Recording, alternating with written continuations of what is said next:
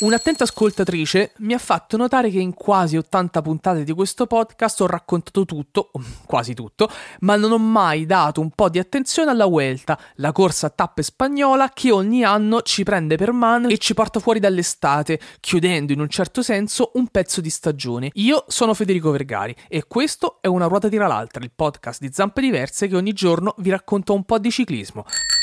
Una ruota tira l'altra. Spiegami un po'. Una ruota tira l'altra. Forte. Una ruota tira l'altra. Ma davvero? Una ruota tira l'altra. Ma perché? Una ruota tira l'altra. Ma quando? Una ruota tira l'altra. Dai. Una ruota tira l'altra. Fede. Una ruota tira l'altra.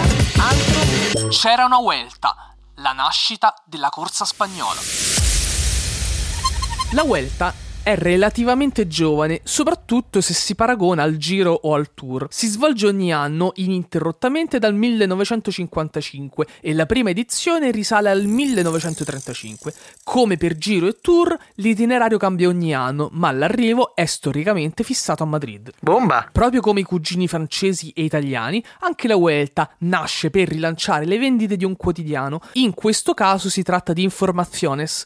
Tra gli anni 60 e i 90 la corsa viene vinta dai più grandi corridori professionisti, da Anquetil a Gimondi, passando per Merckx, Hinault e per Giovanni Battaglin. Gli spagnoli dominano il numero di vittorie finali, con 28 edizioni. Gli ultimi italiani invece che si sono imposti nella classifica finale sono stati Vincenzo Nibali nel 2010 e Fabio Aru nel 2015. Spiegami un po'. Il leader della classifica generale, dall'edizione del 2010, quindi da quella vinta da Vincenzo Nibali, indossa una maglia rossa, ma la maglia del primo in classifica ha avuto una storia molto travagliata alla Vuelta, con moltissime variazioni di colore. Si è iniziato con l'arancione, si è arrivati a fine anni 30 a un giallo molto sbiadito e poi è tornato in auge il colore arancione. Nel 41 fu la volta del bianco, mentre nel 45 comparve il rosso. Poi avvenne una cosa un po' strana per le corse ciclistiche, fu la volta del doppio colore, del bianco con una striscia rossa, mentre dal 1955 al 1999 ci fu il giallo che poi, per differenziarsi dal tour, divenne un color oro. Dal 2010, come abbiamo già detto, anno della vittoria di Nibali, è in vigore il colore rosso. Forte. La prossima edizione della Vuelta si svolgerà dal 26 agosto al 17 settembre. La partenza è fissata a Barcellona e l'arrivo, dopo un percorso di 3153,8 km, avverrà, come da tradizione, a Madrid. Sì. E adesso, Operazione Squalo.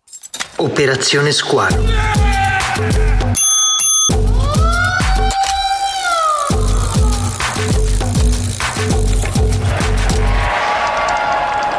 mattina seguente Alessandro non si era per niente calmato, aveva chiesto a tutto il personale dell'albergo chi fosse il cantante più simpatico e quello più fastidioso ospitato durante la kermesse e poi aveva girato foto e scattato video. Erano solo le 9 di mattina e Flavio e Lorenzo già non lo sopportavano più. Ale, ma ti sei drogato? disse Flavio. Ma quale droga? Ma quale droga? Ma vi rendete conto di dove siamo? Certo che sì, disse Lorenzo. Siamo nella città che ospita l'arrivo di una delle più prestigiose classiche monumento, la Milano-Sanremo, che si svolge ogni anno tra la fine dell'inverno e l'inizio della primavera. E infatti oggi andremo a... Non ci credo! Non ci credo! iniziò a ripetere Alessandro che aveva appena visto svettare sul muro del bar della sala colazioni una foto con dedica di Massimo Ranieri. Ma... Ma vi rendete conto di dove siamo? Senti Ale, aggiunse a quel punto Flavio, non volercene, sei nostro amico, sei il nostro sponsor, ma oggi forse è meglio dividerci. Vai a farti il tour del festival e noi invece ci andiamo a fare i nostri giri ciclistici. Ci rivediamo stasera per cena, va bene per te? Ok, disse Alessandro che in realtà sembrava un po' alterato da qualche sostanza, ma si sa, il festival gioca strani scherzi e poi alla fine Sanremo e Sanremo. Quella che avete appena ascoltato è Operazione Squalo, il racconto contenuto all'interno di Una ruota tira l'altra, il podcast di Zampe Diverse che ogni giorno, anzi ogni mattina, probabilmente mentre state facendo colazione, vi racconta un po' di ciclismo, qualche curiosità e alcune novità.